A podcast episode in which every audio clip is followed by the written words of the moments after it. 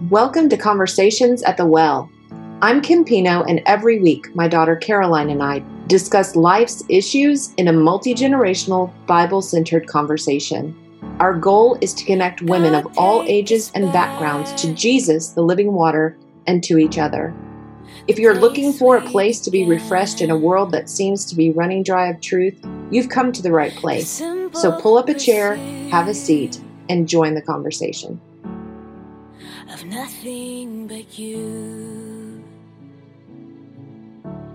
Welcome, and we're really excited in this episode to have a friend that I haven't seen in a long time. It's been too long, Mia Imbro. I'm going to let Mia introduce herself. So, Mia, if you'll just kind of give us a little bit about who you are. I am Mia.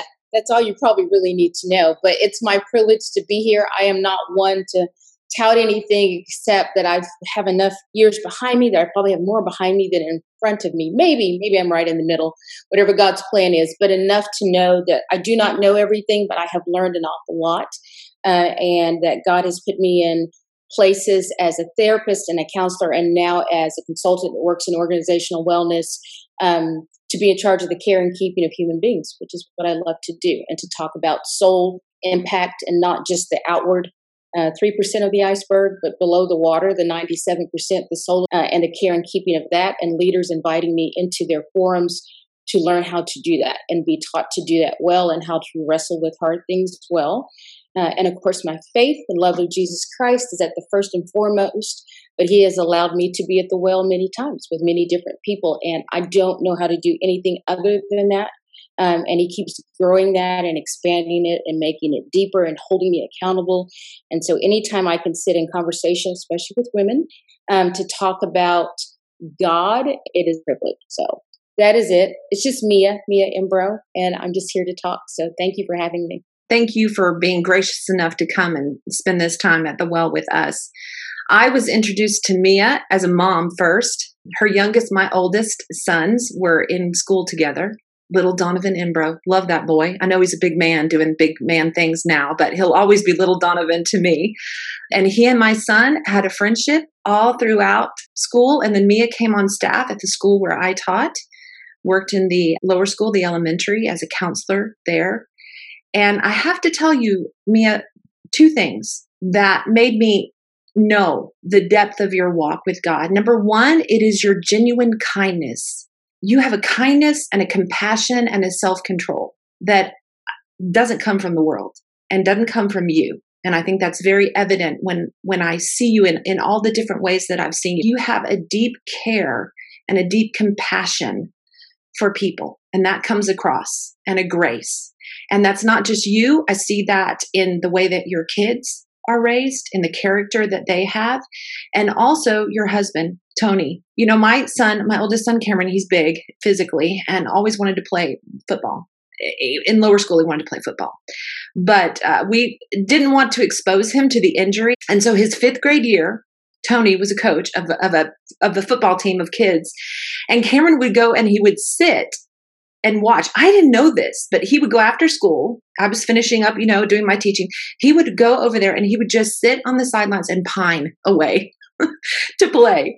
And finally he came and said, Mom, Mom, Mom, you know, can I, I want to play football. I want to play football. And our plan was he wasn't going to do it until he was in seventh grade when he would start in middle school when, you know, athletics, that's when they started playing.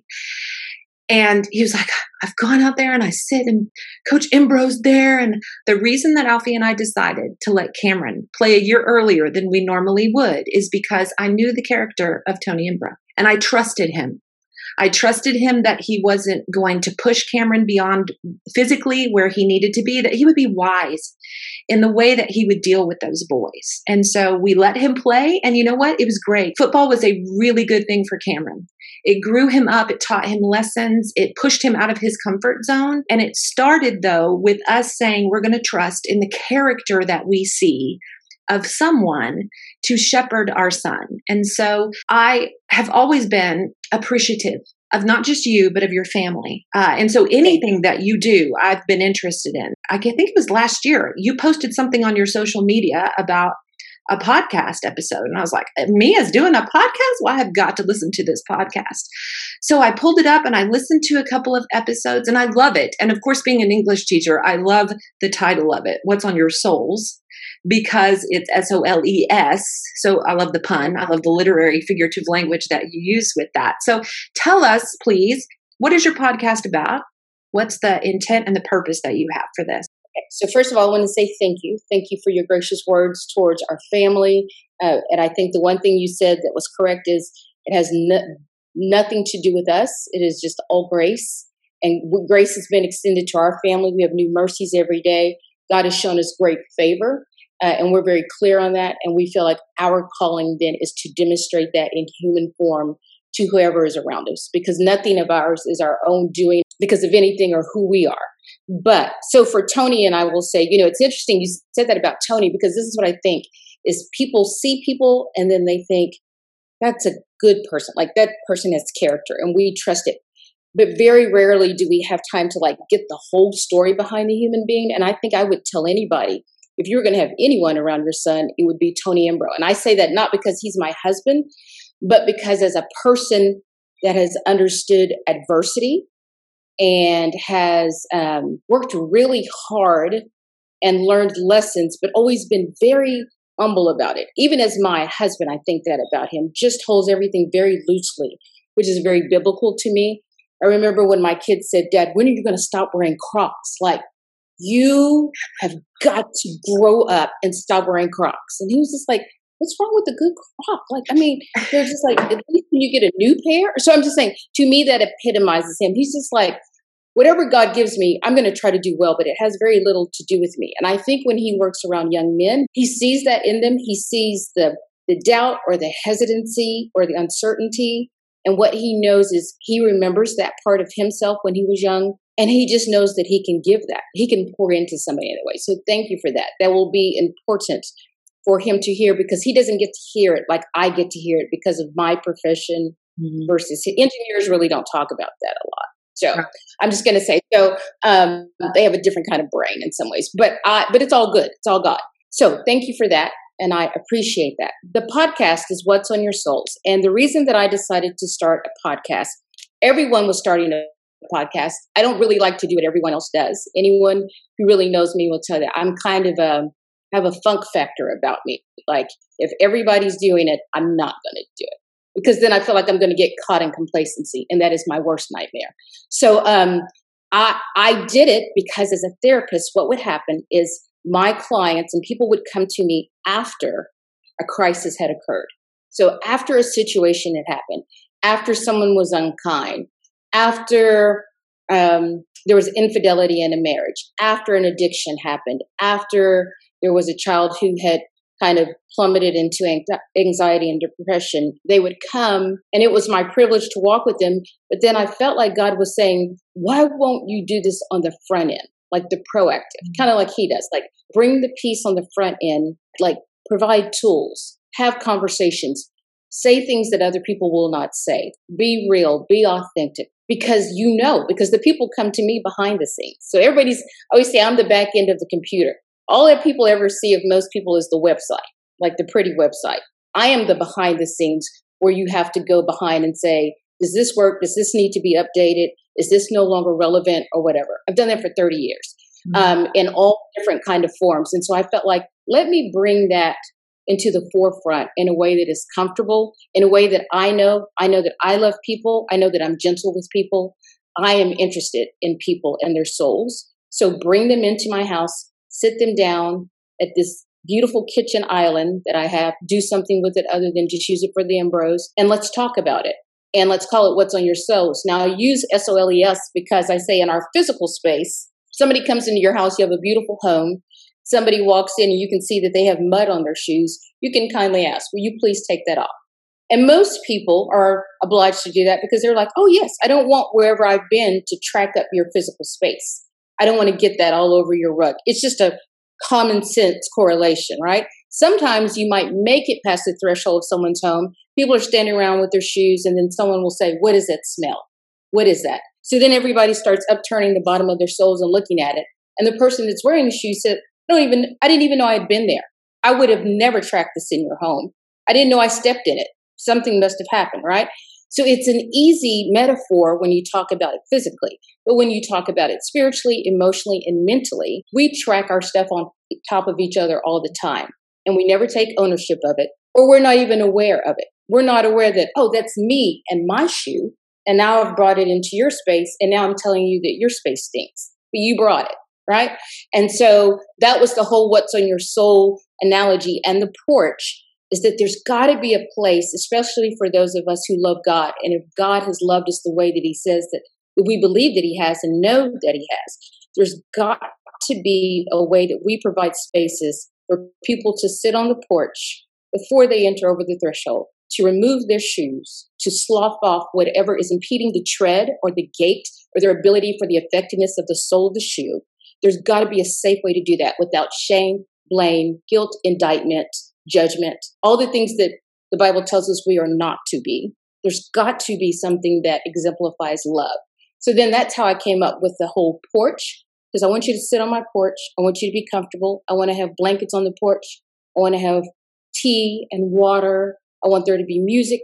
I will help you slough off whatever is on there so that you can regain whatever God's intention is for your soul. So the podcast is just people coming in and telling their stories about what they've learned, adversity, lessons learned, wisdom, and doing that in a safe place where we just kind of let it go out. I love that. I I feel like that's kind of a motto I I've at least tried to take with my friends and the people that I've met here at UT. I have gotten a little bit of a name for myself of always the person who asks too many questions of people. And somebody says, How you I say, How you doing? They say, I'm doing good. I say, No, you're not. I can see on your face, you're not. Tell me what's wrong. You tell me what's wrong right now.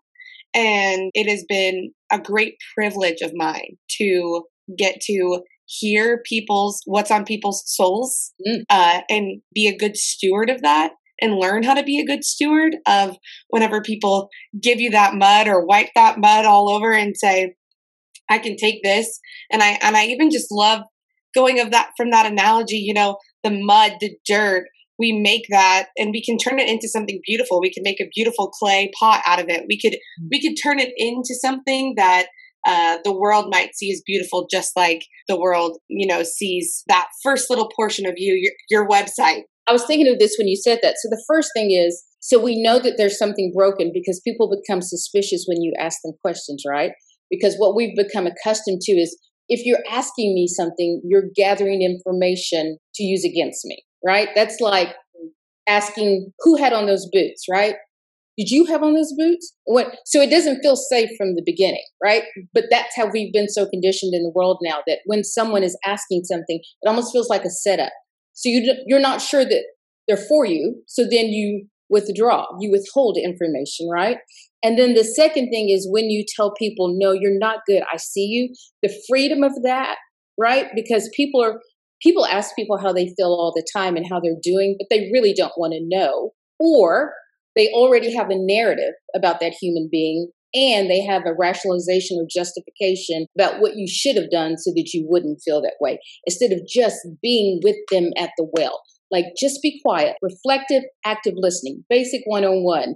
I do, I always tell people I do multi million dollar corporations now teaching basic listening etiquette, how to be quiet to empty your mind, to stop being the judge and jury, and just listen the same way God does with you every day. So for you to be able to do that innately, Caroline, is something that people pay great amount of money because they have recklessly gone through their life running through humans with cat bloody bodies everywhere. That's why I say casualties along the wayside because they're just about production, right? So it's all transactional, not transformational. Um, so if you do that innately, you're way ahead of the game, young lady. You will do great things. That's awesome. I love to hear. Like that. I said, it's it's a great privilege to uh, to be able to do it, and every time it's done, I'm humbly reminded that it is it is only because I am an agent of God that I am allowed to hear so many people's stories. I, I have a joke that people just tell me stuff. I don't even ask them. Like they just they just tell me, and realizing that that's actually a a mission from God to be able to hear people's stories is is so cool. What comes to my mind whenever you're telling your story is how did you get here? I know God uh, obviously had a huge calling on your life and plucked you out and said, Mia Embro, you're mine and you're going to be a warrior for me. But were there women in your life or spiritual mentors in your life that that helped you get to such an understanding of of God's calling for you and just of the Bible and and knowledge of God? So a couple of things are running through. I'm trying to be an active listener when you're saying that, but my mind is a whizzing. Uh, this is what I'm thinking: is first of all, I'm not. I never think of myself as being finished, right, or complete. So always in progress of learning, and I think that's what allows me to meet people where they are. Is I don't forget, like I don't assume that I've made it. So now I'm going to pull these poor people up to to be my level, right? So they teach, it's always reciprocal. They teach me, I teach them. So when you ask about mentoring, I almost think about everyone in my life as a mentor, right? Because I think every human being is a lesson, because every human being is an image bearer. So the goal for me is not to convince other humans to be me. It's what is the lesson that God has for me in my meeting of you? Not even necessarily what can I do for you, but what is He teaching me? And then in that, things might be highlighted that I think, oh, I might be able to halfway help you in that way. So let me do my best. Now, am I blessed to have been surrounded by mentors and a village? And I don't think I know any other way to do that, but to do it that way because I'm I don't trust myself enough to do this by myself since the time I was born. So I am a human being that is very fortunate in that I have never known my life and not known Jesus Christ. So that would be at four or five like the pastor standing me up on the table in front of the church to recite something, which should have been indicative, right? That I was then going to speak for a living. But um, my parents just sold out to Christ and my family. My ability to travel the world and help start missions since the time I was a little girl was part of the music ministry, played the piano, part of the ran the children's choir, taught Sunday school. So all of those kind of things that we do as Christians or whatever. Just that's all that was part of my upbringing, doing that. And then going to faith based schools my entire life. I am a product of Christian schools, K through graduate school, and then the parent of children that did that. So it's been the world that I have. But what that did is it gave me access to a lot of different people, not people that just look like me, people of different ages and experiences. And I was able to observe their talents. So there are mentors far and wide and they almost hand me off like from one to because they're like you her, she someone must be with her at all times so they hand me off in that way but this is what i will tell you about those mentors because i did think of this trying to prep for this like what is the consistent thing that god keeps bringing in front of me in in the form of people that are shepherding me teaching me holding me accountable pulling me speaking truth to me but also inspiring me and showing the love of christ in human form is they are they are truth tellers. They are smart. And when i say smart i don't just mean academically smart intuitively smart and understanding of people and understanding understanding of graciousness and the rhythm of that, of stepping up and stepping back. They are aware of their own brokenness and very open about that. They're aware of their gifts and talents as well, but also have a great humility and humor about it. They make space for others. And when I say that, so if we're sitting at a table, they literally are the people that when people come in the room will give up a seat or make room immediately. They don't really denote worthiness. Everybody has the same equitable worthiness, whether you are the person serving the food or the person eating it. Usually, my mentors are considerably older than me, but I think I have an old soul. So they just have stories of history that keep me aware and mindful. And then they're innovators. They're usually one of very few women in whatever circle they're in. So they're one of very few in a boardroom. One of very few in a surgery room. They're one of very few on a whatever they're doing. There's not many women doing it, and those seem to be the women. Because again, remember, I don't want to be like everybody. So big clusters make me nervous of the same. so it has to be because I want to be I want to be aware at all times. And they're all and loving and funny and curious. Uh, all of those, so many. There is not one mentor that I can name, but I want to say that I probably have had my overabundant share of beautiful mentors in my life and women. I know some really powerful, strong, impressive women. They're awesome. So it's good. And I can see that in you. Uh, I can see that how that has rubbed off on you to give you a confidence. And I know from experience, I have had some powerful women. I don't know that the word the world. It's not that they had big, powerful. The world would have called them big, powerful women, but who had a strength in them, who saw something in me and called that out in me, yes. and and in yes. doing that gave me a confidence because I thought to myself, wow, okay, if like I think they're strong, if they see that in me, then I must be able to to do this when I don't think I do. And I think we all need those advocates in our lives. We need godly women who have discernment and men. Uh, we, we need godly individuals uh, around us who have God's discernment, who, are, who have the boldness to tell us the the Christness, I'm not going to use that, that they see us. You know, you said we're all image bearers, and that's true. But I think one of Satan's most sophisticated, yet so simple at the same time, devices is to put that block in front of us so that we don't see the image of Christ that we bear. I think Absolutely. if we looked in the mirror and what we saw was Jesus in us, we would say, "What can I not do?" And we and we don't need to, to be afraid of that. And and I think that we are. I think we, we're in a world where we're so afraid to say mm-hmm. what we know to say. So I almost thought about when you were saying they hold the mirror. It's like it's almost like if they they hold the mirror, or my mentors did, and would say, "You are an image bearer. Do you see that?" But then they would move it and say, "But you've got to take him with you. You are these. You're great." But only by the blood of Jesus Christ. You are this right. So that your ego, because the ego and the fear are what destroy the world, right? When there yes. becomes someone all knowing other than God Himself, or when we lose the Great Commission, the two things, right? Love Him, the Lord your God with all your heart, mind, and soul, and to love your neighbor as yourself. So either there's a lot of self hatred, or we don't know what love means. And I always say this to people you can tell people to love, you can tell them to act like God, you can tell them, but you're making an erroneous assumption that they know what that means, right? That's like telling your child to go clean their room when they're five. I don't know if this ever happened to you, Kimberly Pino, but what would happen to me is when I would tell the young embryos to go do that, they would be gone for a very long time. And I would make the assumption they must be like cleaning that room like none other. And then I would open the door and it would look the same, if not worse sometimes than what it looked like initially. And they would have been dancing and drawing and just laying and daydreaming. And then I asked them what they're doing. They said, well, I was cleaning my room. But it, that's not what the evidence that shows up. So I think the same with God. We tell people, I will pray for you. I, you know, just love or whatever. But we're assuming that when we say we're doing those things or when we ask other people to do those things, that they know how to do it. And the only way they know how to do it is if we've gotten down and dirty with them, right?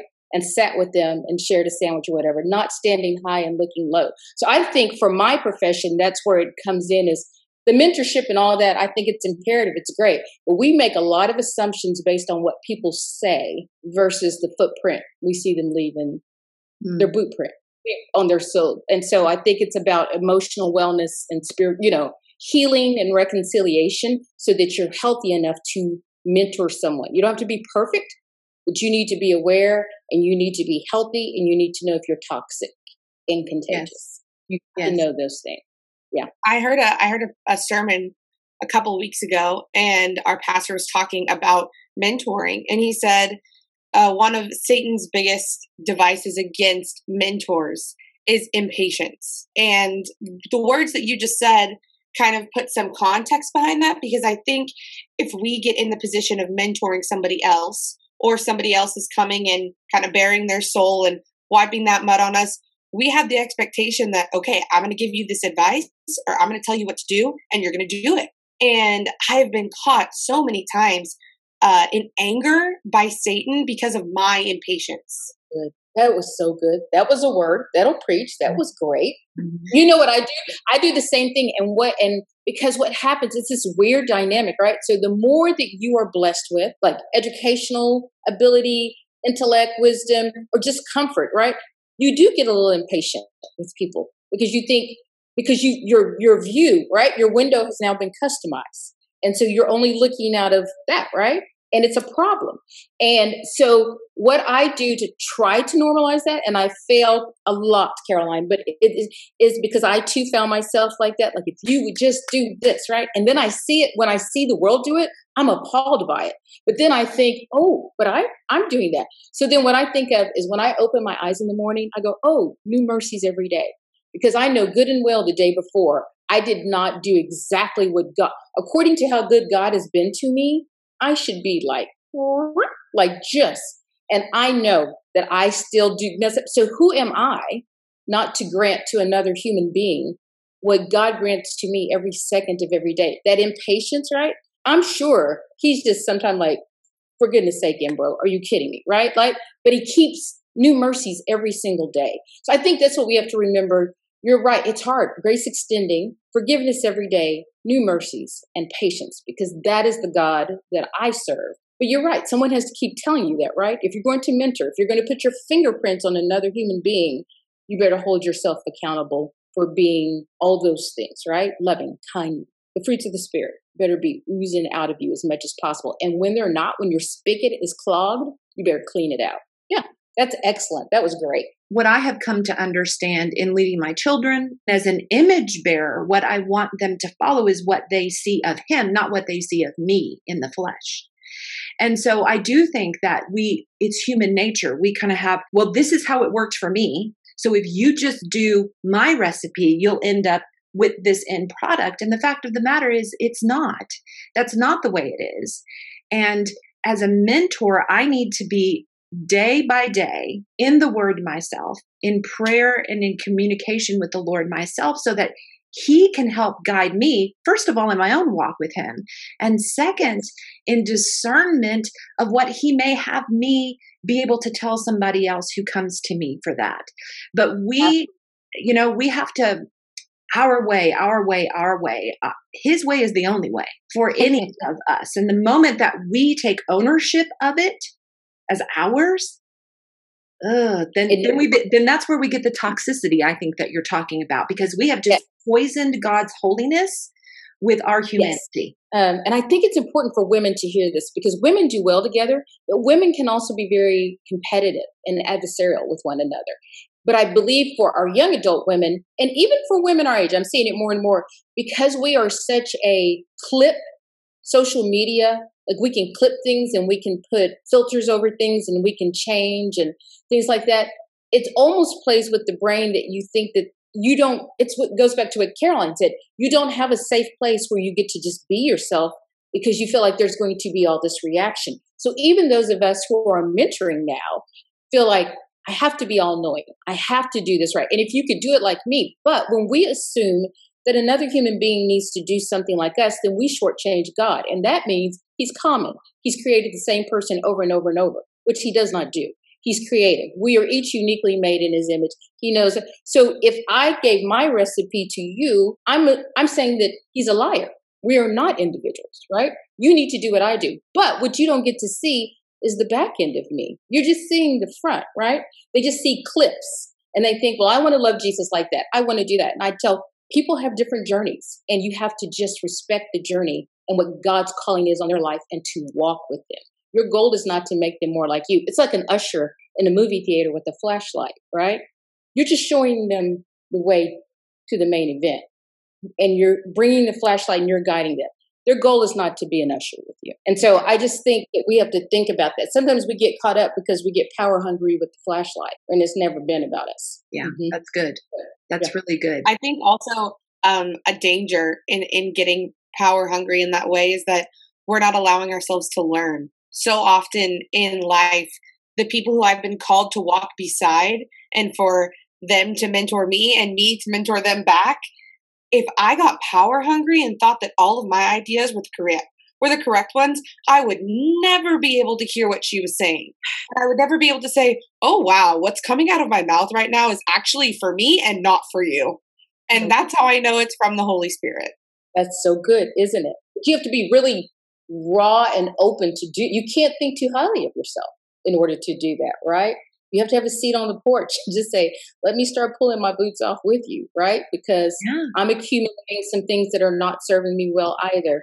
And that's the lesson. But I'll tell you what, the older you get, and your mom will say, the harder it can be to do that until you just understand what freedom in Christ really means. Because then people have these expectations of you, and expectations, yeah. So, what the world comes up as solutions are not always God's solutions. And we just have to delineate very carefully because we lean to our own understanding a lot. And when you don't acknowledge him for every single way you see the you see the consequence of that. We become pretty high and mighty. And so um, i like that. I like just bringing it down just bringing it low. And then let god be god. He sits high. Just let god be god. We hope you enjoyed this conversation. Mia had so much wisdom that we couldn't just stop here We've added a bonus episode that we'll post on Wednesday, so be sure to tune in for the end of this special conversation at the well.